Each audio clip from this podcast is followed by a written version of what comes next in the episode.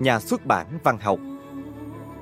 Lời giới thiệu Bộ tiểu thuyết Bá tước Monte Cristo được Alexander Dumas viết năm 1844. Nhân vật chính là chàng thanh niên Edmond Dantes, trở thành thuyền trưởng và sẽ cưới nàng Mercedes xinh đẹp. Bỗng nhiên, anh bị vu oan, bị giam cầm và đầy đọa dưới hầm ngục của nhà tù trên đảo Reif trong suốt 14 năm trời.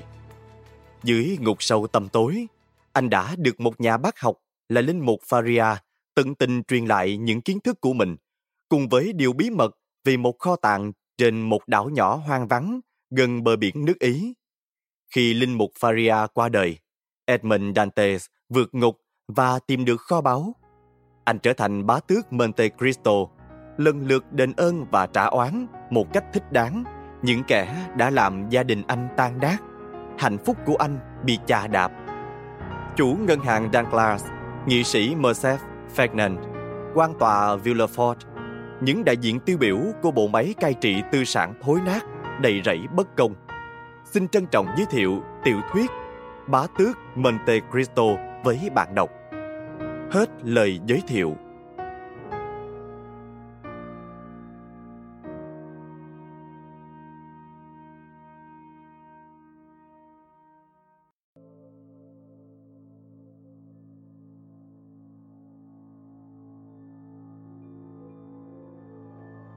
Bạn đang nghe sách nói tại Voice. Tác phẩm Bá tước Monte Cristo. Tác giả Alexander Dumas. Người dịch Mai Thế Sang. Nhà xuất bản văn học. Phần 1 Marseilles Chương 1 Tàu cập bến Ngày 24 tháng 2 năm 1815, đài quan sát trên nhà thờ Đức Bà báo tin chiếc tàu Pharaon ba cột buồm từ Smyrna qua Naples đang trở về. Theo thường lệ, viên hoa tiêu lập tức rời bến ra đón tàu và cũng như mọi khi, sân thượng của pháo đài Thánh Trin đã đông nghịch những kẻ hiếu kỳ. Mỗi lần có một chiếc tàu cập bến là y như cảng Marseilles, có một sự kiện trọng đại, nhất là chiếc pharaon này đã ra đời ở xưởng đóng tàu Fossey cổ kính và ông chủ tàu lại là công dân của thành phố.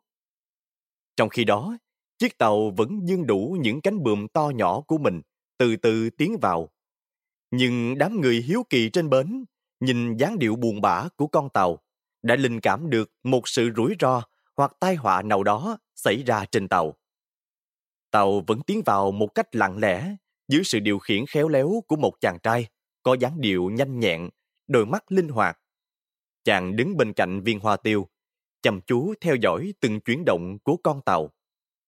Nỗi lo âu lan tràn khắp đám dân chúng đến nỗi làm cho một người đang đứng xem không chờ cho tàu kịp cập bến, vội xuống một chiếc xuồng con, ra lệnh chèo tới ngay trước mũi chiếc pharaon. Vừa nhìn thấy người đó, chàng thủy thủ trẻ tuổi kia liền rời khỏi đài chỉ huy, bỏ mũ, chạy xuống đứng sát vào thành tàu. Đó là một thanh niên khoảng chừng 18 đôi mươi, vóc cao, mảnh dẻ, đôi mắt đen đẹp đẽ và mái tóc màu gỗ mung. Còn người anh toát ra vẻ điềm tĩnh và quả quyết đặc biệt của những người từng dạng dày với nguy hiểm giàn lao. Này anh Dante! Người đứng dưới xuồng hỏi vọng lên.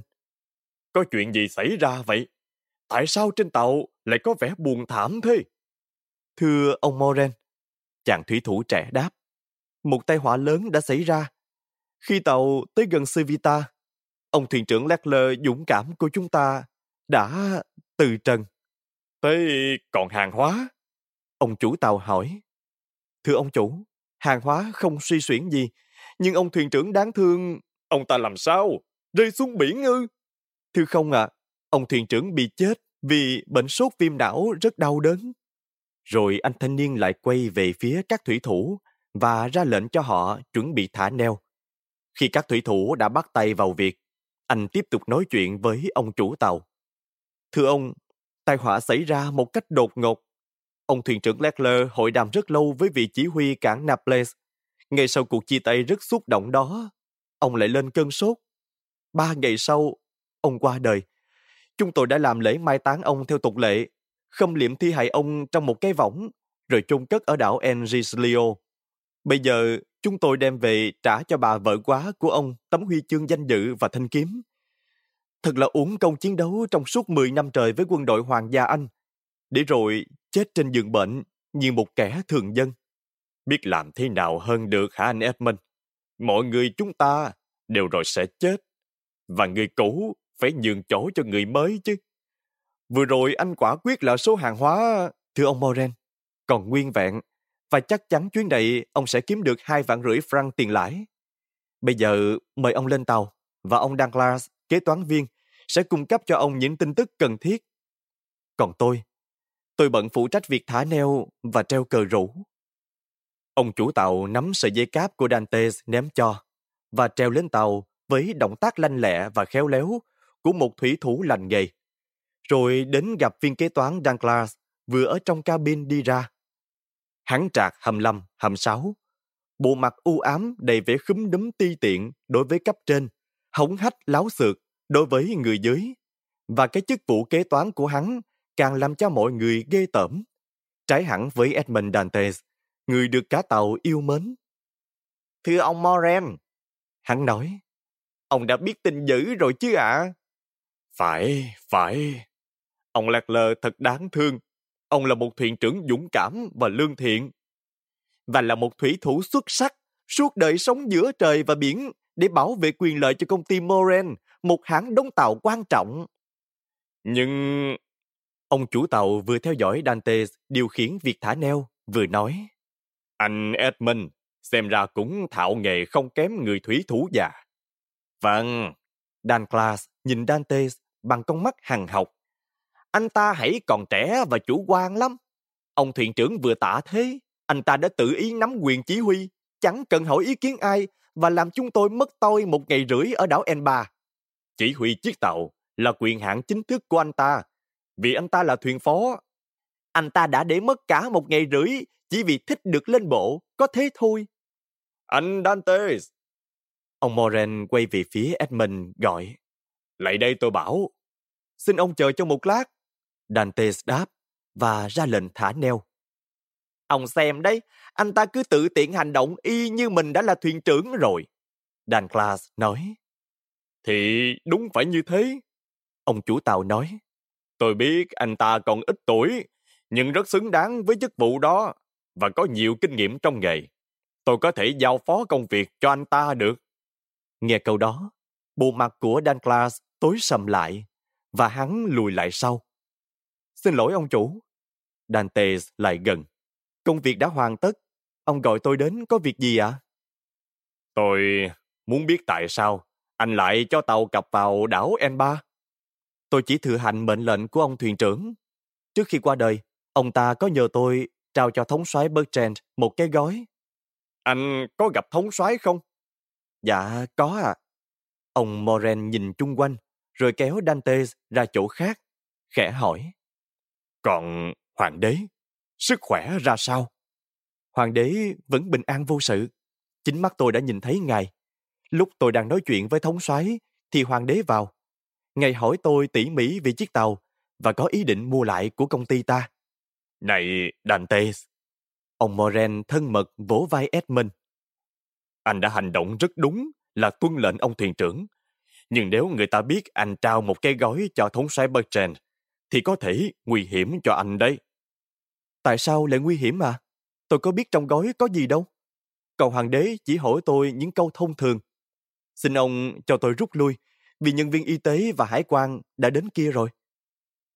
Chàng thanh niên vừa đi khỏi, thì Dan Class chạy ngay đến hỏi ông Moren. Chắc anh ta đã cho ông biết lý do tàu ghé vào đảo N3. Dantes thừa hành theo mệnh lệnh ông Lackler. Nhưng ngoài cái gói đó ra, ông thuyền trưởng còn trao cho anh ta một bức thư. Sao anh biết? Tôi đi qua cửa buồng hé mở của ông thuyền trưởng và liếc thấy. Dan Class đỏ mặt nói. Nhưng xin ông đừng nói cho Dantes biết, có lẽ tôi đã trông lầm. Giữa lúc đó, Dantes quay lại và Douglas bỏ đi. Thế nào? Công việc khai báo xong rồi chứ? Chiều nay anh đến ăn cơm với tôi nha. Thưa ông Moren, xin ông tha lỗi. Tôi phải đi thăm cha tôi trước tiên và sau đó đến thăm một người mà tôi luôn luôn nhớ đến. À, phải rồi. Tôi quên mất là ở xóm Catalan có một người đang mong chờ anh không kém gì cha anh. Đó là cô Mercedes xinh đẹp. Dante mỉm cười nói. Cô ấy là vợ chưa cưới của tôi. Vậy thì tôi không dám giữ anh. Anh có cần tiền không? Thưa ông chủ, tôi đã được trả 3 tháng lương trong cuộc hành trình này rồi và cũng đã có đủ tiền đưa cho người cha nghèo khó của tôi. Bây giờ, trước khi từ biệt, xin ông cho tôi nghỉ phép 15 ngày để cưới vợ và sau đó còn phải đi Paris nữa. Được lắm. Nhưng anh phải sắp xếp công việc làm sao để chuyến đi tới khi chiếc tàu Pharaoh nhổ neo phải có thuyền trưởng của nó. Thuyền trưởng của nó? Dante kêu lên, mắt sáng long lanh. Ông muốn chỉ định tôi là thuyền trưởng như tôi hằng mơ ước ư? Dante thân mến, nếu chỉ có một mình tôi thì việc này coi như xong rồi. Nhưng tôi còn một người hùng vốn nữa. Tôi sẽ cố nói giúp anh. Anh có thể tin tưởng vào tôi. Dante rơm rớm nước mắt, nắm chặt lấy tay ông chủ tàu, nói Ôi, ông Moren, ông Moren, tôi xin nhân danh cha tôi và cô Mercedes, gửi lời cảm ơn ông. Thế đây, Edmund à, có thượng đế cho những người có lòng tốt. Và bây giờ anh hãy đi thăm cha anh và cô Mercedes đi. Tôi còn ở lại thanh toán với Douglas. Trong chuyến đi vừa qua, anh có hài lòng về anh ấy không? Thưa ông Moren, đứng về tình bạn thì tôi xem chừng anh ta không ưa tôi lắm. Nhất là sau một vụ xích mích không đáng kể mà tôi đã cố gắng giàn hòa. Nhưng anh ta đã khước từ. Nhưng nói về công việc của một kế toán viên, chắc ông sẽ phải hài lòng về sự chu đáo của anh ấy. Anh Dantes, nếu anh được làm thuyền trưởng, anh có giữ Dan Class ở lại làm việc với anh không? Thuyền trưởng hay thuyền phó, tôi cũng đối xử tử tế với những ai được chủ tín nhiệm. Ông cho phép tôi dùng chiếc xuồng của ông để lên bờ chứ? Xin cứ tự nhiên, chúc anh may mắn. Chàng thủy thủ trẻ tuổi nhảy xuống chiếc xuồng con và bảo hai người giúp việc chèo vào bến Canberra. Ông chủ tàu mỉm cười nhìn theo chàng thanh niên nhảy lên bờ, rồi hòa mình vào đám đông đang đi lại nhộn nhịp. Khi ông quay lại, thì thấy Dan Clark đã đứng ngay phía sau mình, cũng đang theo dõi chàng thủy thủ trẻ tuổi, nhưng với cái nhìn khác hẳn cái nhìn của ông. Hết chương 1 Tàu cập bến